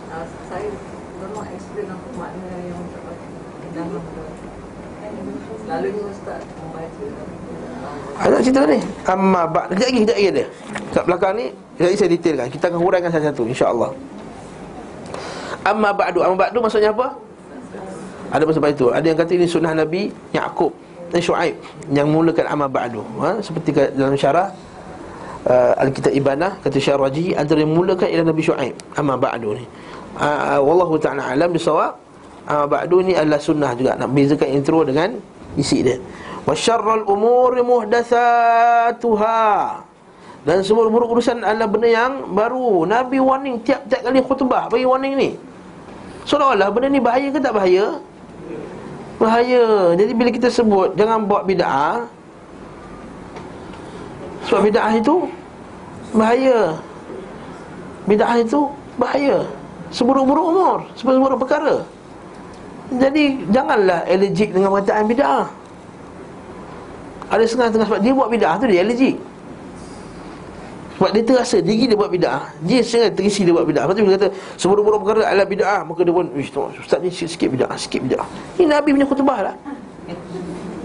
Wa kullu bid'atin dalalah dan setiap bid'ah itu adalah sesat. Ha, ini setiap bid'ah adalah sesat masukkan masukkan bid'ah ni nampak tak bid'ah ni adalah bid'ah dari segi agama lah bukan bid'ah dari segi dunia sebab so, perkataan bid'ah itu boleh bawa dua makna satu dari segi bahasa satu dari segi syarak. Dari segi bahasa apa yang dibuat dan tidak ada contoh sebelumnya? Itu dari segi bahasa. Jadi apa benda yang dibuat tidak ada contoh sebelumnya? Maka dia bid'ah. Pakai handphone bid'ah pakai laptop bid'ah naik kereta bid'ah. Ha, inovasi lah. Jadi Kementerian Inovasi itu Kementerian Bida'ah lah. Dari segi dunia Dari segi bahasa. Dari segi bahasa Tapi bida'ah yang dicela itu Bukan dari segi bahasa Bukan semua yang dalam segi bahasa itu dicela. Ialah bida'ah dari segi agama. Ma yudahi fid din. Apa yang di, di, di, ditiru-tiru dalam perkara-perkara agama. Yang kita anggapkan benda itu sebagian daripada agama. Tak kisahlah dari segi akidah ke dari segi akhlak ke dari segi uh, syariat ke fiqah ke. Kalau kita dah anggap benda tu dari segi agama itu kita kata dia minal bidah. Kalau tak anggap dia sebagai agama Tak ada masalah Sekarang ni bila korang buat tahlil ni Korang anggap sebagai agama. Bila korang buat benda-benda yang benda lain Ini semua berzanji marhaban apa semua Kamu anggap dia sebahagian daripada Agama. Kamu harap ganjarannya Kamu harap dengan kaedah tertentu dengan Jadi itu agama. Itu kita kata dia tercela. Kalau kita nak saja nak pakai tuan-tuan sekarang pakai tudung biru Tudung kuning apa semua Pakai apa alat-alat ni Semua ni bukan sebagian daripada agama Kaedah dia kaedah agama Tapi Usul itu bukan sebagian daripada Ibadah khusus. Ustaz, apa yang ibadah khusus dengan ibadah umum? Ini orang tak faham. Ibadah umum ni maksudnya Asalnya perkara itu ialah perkara yang harus Tak termasuk ibadah. Tapi diniatkan kerana Allah. Jadi lah maksudnya ibadah umum. Makan, asalnya ibadah tak? Tak makan asalnya. Tak makan asalnya tak? Ini perkara yang harus. Asalnya perkara yang harus Tapi bila niat kerana Allah Jadi ibadah Ibadah umum ke ibadah umum ke khas? Ibadah mana? Jogging, jogging, jogging, jogging berlari Apa hukum berlari? Tak kita kata hukum berlari sunat Nanti semua berlari ya Berlari hukumnya harus kan? Melayu hukumnya Dia jadi sunat bila waktu tertentu saja Asal hukum berlari, hukumnya harus Tapi kalau kata kita jogging pagi-pagi berlari Pecut 100 meter tu Niat nak kuatkan badan Aku nak pergi jihad nanti senang Aku nak lari kejar musuh Dah jadi Tak berpahala Tapi ibadah umum, ibadah khusus Umum Zikir lepas solat, ibadah umum ke ibadah khusus? Zikir lepas solat, ibadah umum ke ibadah khusus? Ha. Sekarang ni zikir asalnya perkataan zikir asalnya ibadah ke atau harus? Harus. Ya Allah. Ibadah lah asalnya ibadah zikir. Allah Taala suruh kita zikir. Apa maksud ibadah? Apa yang Allah Taala redai. Allah Taala suka itu ibadah. Jadi zikir asalnya ialah satu ibadah sebab Nabi suruh. Allah Taala suruh. Zikir lepas solat ibadah khusus. Jadi ibadah khusus kena ikut cara cara Nabi. Ibadah umum terpulanglah macam mana pun. Kamu nak makan macam mana pun makanlah makan cukup asalkan usul dia tu tak bertentangan dengan usul Islam itu maksudnya. Ini orang kita tak faham. Bila tak faham Dia kata Ustaz dah lepas solat Maka di luar solat Dia bukan ibadah khusus lagi. Eh zikir ibadah khusus.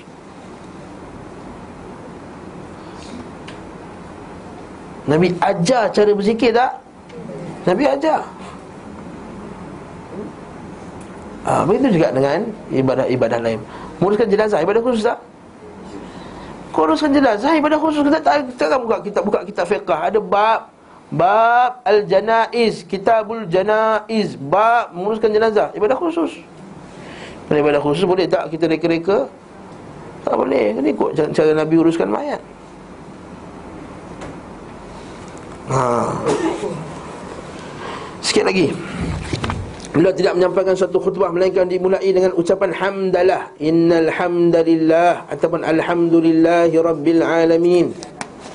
Ha, Itu ustaz dan ustaz dengan ni Bahkan kita juga kalau sampaikan apa-apa pengucapan awam Boleh kita mula kita kena mulakan dengan sunnah ni macam ni. Ha? Ada perkataan sebagian ahli fiqah Bahawa beliau SAW mulai khutbah istisqa dengan mengucapkan istighfar. Dan khutbah dua hari raya dengan mengucapkan takbir. Sesungguhnya mereka tidak memiliki landasan apapun dari sunnah Nabi SAW Bahkan sunnah Nabi SAW justru menyelisihinya. Ha, Kat sini Ibn Qayyim Dia tak setuju dengan perbuatan orang yang bila khutbah raya Dia start dengan Allahu Akbar Allahu Akbar Allahu Akbar Allahu Akbar Allahu Akbar Allahu Akbar. Berapa kali? Sembilan. Khutbah pertama. Sebenarnya perbuatan tersebut ada asal tak? Ada sebagian salaf dibuat macam tu. Sebagian salaf Maksudnya ulama-ulama di kerung ni awal Tapi tidak daripada Nabi SAW Maka ada asal tak? Ada asal Tapi apa sebab mereka takbir? Mereka takbir tu asal sebab Allah Ta'ala kata Walitukabbirullaha ala ma hadakum Kan bila bila kamu dah selesaikan ayat, ayat bulan puasa tu Dah kamu dah puasa sebulan Maka bila sampai hari raya tu Allah Ta'ala kata apa? Walitukabbirullah. Maka bertakbirlah kepada Allah Taala ala ma hadakum atas apa Allah Taala telah beri hidayah kepada kamu. Maksudnya nak meraihkan hari raya itu kita takbir. Oleh sebab itu salaf tadi dia sebagian salaf dia kata di ditakbir dalam khutbah tadi sebagai ittibaan supaya mengikut iktidaan mengikut apa yang Allah Taala suruh suruh bertakbir. Jadi sebenarnya ada ke asalnya Cuma Ibn Taymiyah kata Dari segi Nas tak ada. Tak pernah ada Nas Nabi Nabi takbir raya uh, Khutbah raya Dia start dengan takbir. Dia ucapkan Alhamdulillah. Nama Syekh Salih Hamzah Aziz Ali Syekh Dia ada jalan yang tengah. Ha, Dia suka Dia tak nak bertembung salaf dengan Sebab tahu salaf ni Generasi yang hebat. Dia kata Kemungkinan dimasukkan salaf tadi Ialah Ialah digalakkan bertakbir juga Walaupun tak mulakan khutbah tu dengan takbir. Maksudnya dalam khutbah tu ada takbir sebagai nak mengajar kepada orang bahawa banyak kalah takbir pada hari raya ni. Yang dekat raya ni banyak takbir. Okey. Faham tak isu dia sekarang? Ha, sebab sebagian salah dia kata khutbah pertama 9 kali takbir, khutbah kedua 7 kali takbir. Ha? 9 kali takbir, khutbah kedua 7 kali takbir. Wallahu taala alam bisawab. Okey. So dia kata apa? Bahkan sudah Nabi SAW menyelisihinya Iaitu mulai semua khutbah dengan ucapan Alhamdulillah. Ini juga salah satu di antara tiga pandangan para pengikut mazhab Ibn Imam Ahmad Serta pendapat pilihan Syekh kami iaitu Ibn Taymiyah rahim Ibn Taymiyah rahimahullahu ta'ala. Semoga Allah Ta'ala mensucikan batinnya. Nabi SAW biasa berkhutbah sambil berdiri. Dan kebanyakan khutbah Nabi adalah Berdiri. Sebab itu rukun khutbah Jumaat ialah ber, berdiri. Dan riwayat Mursal, Atta dan selainnya disebutkan bahawa Apabila beliau SAW naik mimbar Beliau menghadapkan wajahnya kepada manusia. Dan beliau mengucapkan Assalamualaikum Maksudnya Bagi intro dulu ke bagi salam dulu? Bagi salam dulu. Ada setengah orang naik Alhamdulillahirrabbilalamin Apa semua. Amma ba'du. Assalamualaikum warahmatullahi Eh tak tepat sebenarnya. Yang tepat dia Assalam qabla al-kalam. Salam sebelum bercakap. Dan beliau mengucapkan Assalamualaikum. Asy'abi berkata Abu Bakar dan Umar juga melakukan sedemikian. Beliau mengakhiri khutbah dengan istighfar Memohon ampunan. Beliau SAW banyak berkhutbah dengan baca Al-Quran. Dalam sahih Muslim Nabi Khutbah Nabi banyak baca Al-Quran.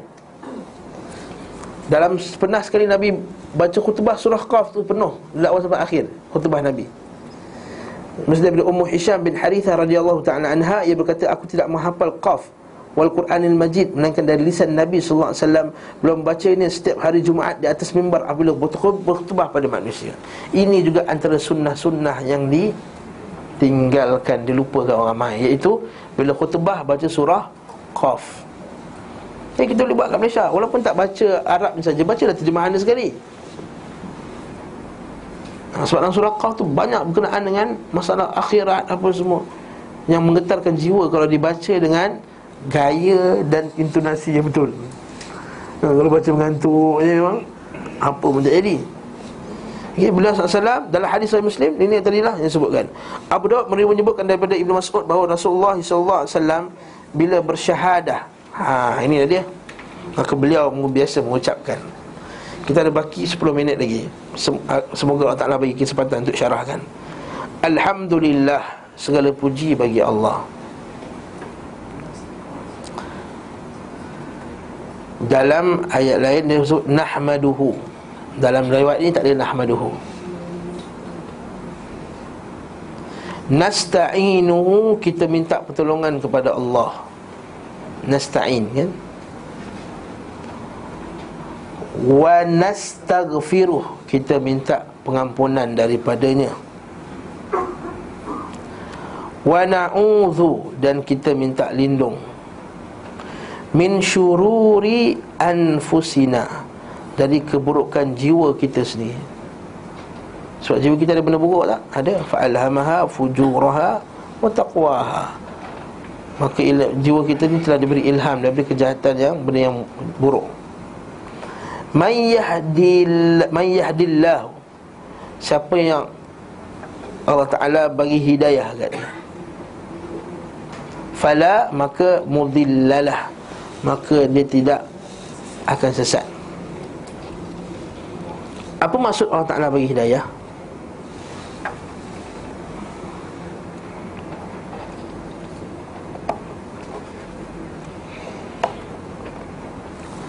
Tak apalah tu cerita nantilah Masalah akidah tu.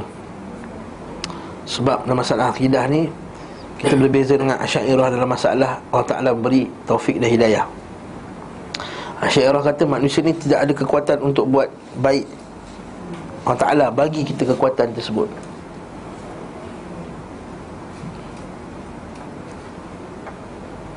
Tak tahu nak buat baik. Allah Ta'ala bagi kekuatan untuk buat baik. Adapun Ahli sunnah kata manusia ni sebenarnya boleh buat baik. Jadi hidayah Allah Ta'ala itulah bantuan kepada Allah Ta'ala untuk dibuat baik tersebut. Ada beza ke tak? Ada sebenarnya. Sebab kalau tak boleh buat baik asalnya Maka kita dah macam Jabriyah lah. Asalnya baik dan jahat tu lah Allah Ta'ala yang Yang bagi. Sebab tu kita kata dalam masalah akidah ni Bab Bab amalan Bab uh, hidayah ni Asyairah lebih dekat kepada Jabriyah Oh tak apalah. Ustaz Apa benda Ustaz cakap ni? Nah ha? Itu nantilah kemudian lah eh? Kemudian lah. Wa man yudlil Siapa yang Allah Ta'ala sesatkan dia Maka la hadiyalah Maka tidak ada petunjuk baginya. Wa ashadu an la ilaha illallah. Dan aku bersaksi bahawa tiada yang layak disembah Melainkan Allah. Wa anna muhammadan Bahawa Muhammad itu Abduhu Hambanya Wa rasuluhu dan rasulnya. Arsalahu bilhaq Allah Ta'ala telah mengutuskannya dengan kebenaran.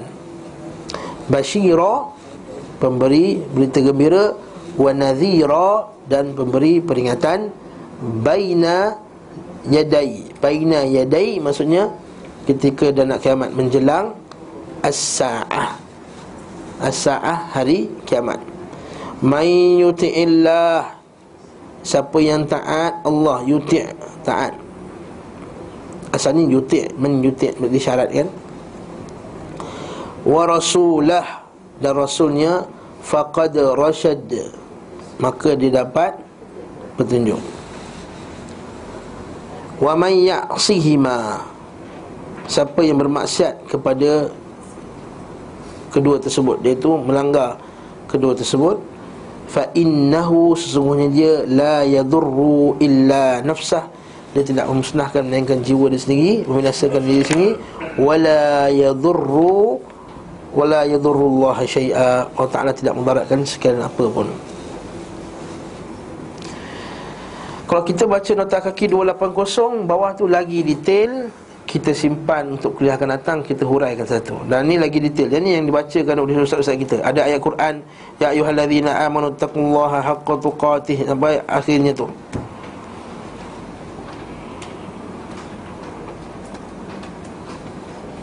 Okey.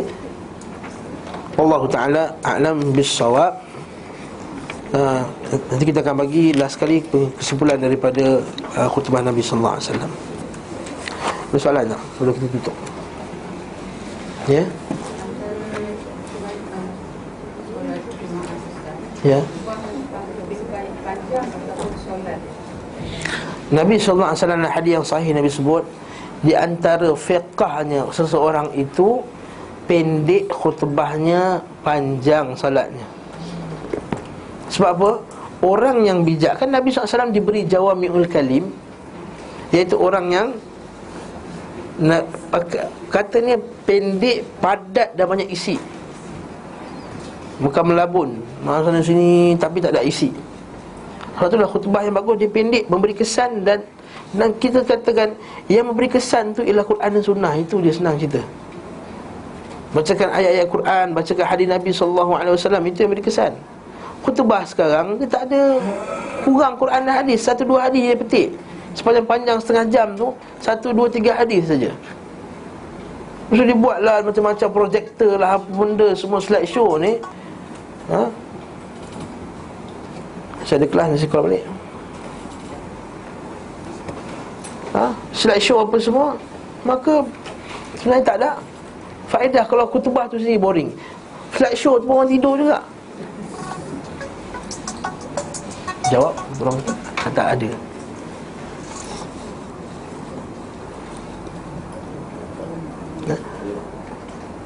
Ha, jadi kat sini Jadi kita kata antara tanda fiqahnya seorang pendek khutbahnya, panjang solatnya. Nah, tapi janganlah pendek sangat, pendek yang sederhana lah.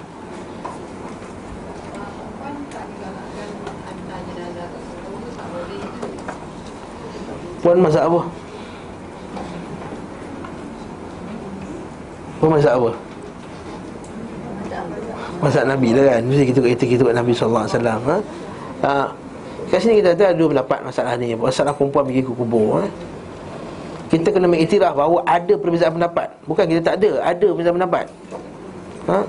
Mazhab Imam Ahmad tidak membenarkan perempuan pergi kubur Dan sehari Nabi La'anallahu zawaratul kubur La'anallah kata wanita-wanita penziarah kubur ada pendapat lain kata boleh Dia kata boleh Umar bin kubur Dasarkan hari Nabi SAW Kena angin perempuan dekat kubur tu Dia menangis tu.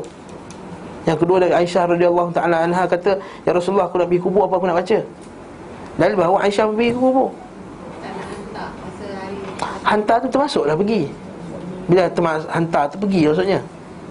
Jadi siapa yang ambil pendapat Yang tu? Kalau kita Saya, saya tak berani nak rojah ke mana pendapat yang kuat saya tak berani nak merojihkan apa Syekh Al-Bani rahimahullah taala dia merojih pendapat bahawa perempuan boleh pergi kubur. Kebanyakan ulama-ulama Hijaz, Syekh Mushid Al-Abbad apa semua, ha, Syekh bin Bah rahimahullah Syekh, uh, Muhammad Salih Al-Thaimin semua mengatakan bahawa tak boleh perempuan tak boleh pergi kubur. Ha, jadi saya tak berani, saya pun tak tak berani nak memilih Saya tak boleh, tak mampu nak kata pendapat mana yang Rajih terpulang pada tuan-tuan sekalian Untuk sama ada pergi atau tidak pergi Berdasarkan hadis Nabi SAW tadi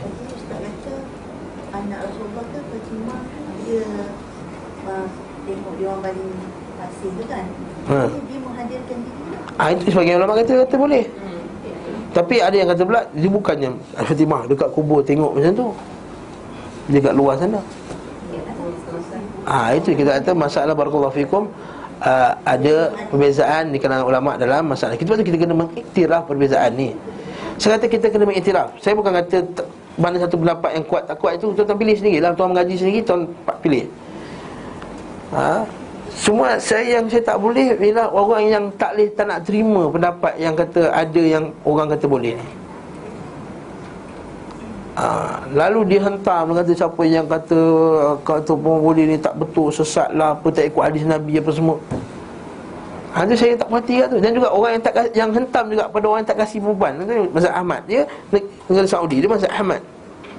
Bin Hanbal. Jadi dia pegang pada mazhab dia. Jadi tak boleh tak kasih orang perempuan pergi kubur. Jadi jangan pula kita kata Apalah dia ni Bumbang-bumbang Dan negara dia. Adakah bila kita tak pergi kubur Nabi Tak boleh bagi salam kat Nabi? Wa ma anta wa, wa, wa, wa, wa man bil Andalus illa sawa. Kata cucu Nabi SAW Tidaklah engkau dengan orang yang berada di Andalus Di, di Spain itu Illa sawa. Maksudnya kalau kita bagi salam Semua sampai kat Nabi SAW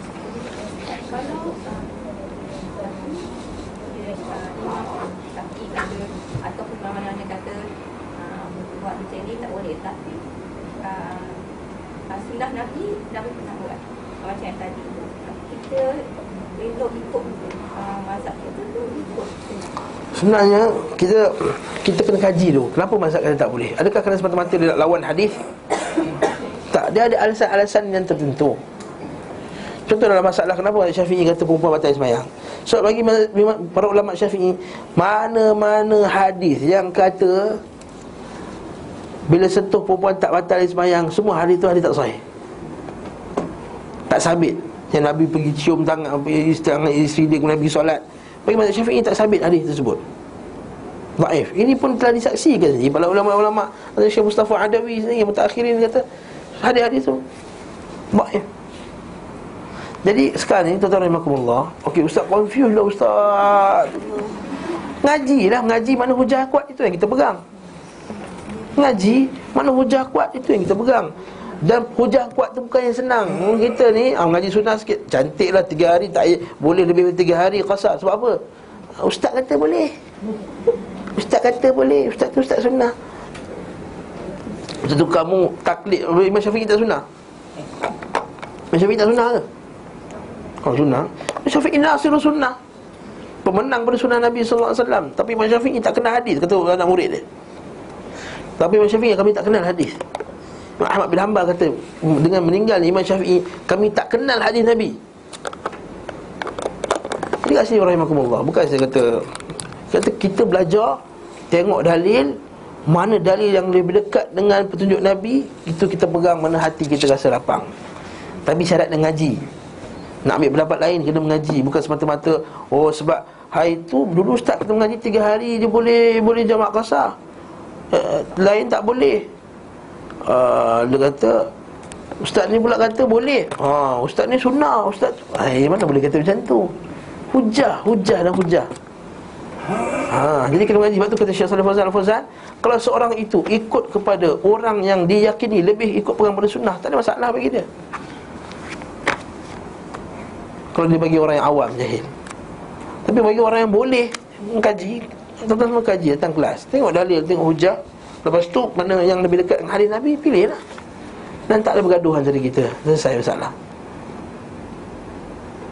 Ha, Cuma ada dalam kenegaraan Masalah negara yang kerajaan telah tetapkan. Macam perkahwinan. Ha, Itu kita kena ikut negara lah. Kena ada saksi. Kalau saya ha, Kena ada saksi Kena ada wali. Ha, Kita kena ikut lah. Taat pada wali al-amr Wallahu ta'ala alam bisawab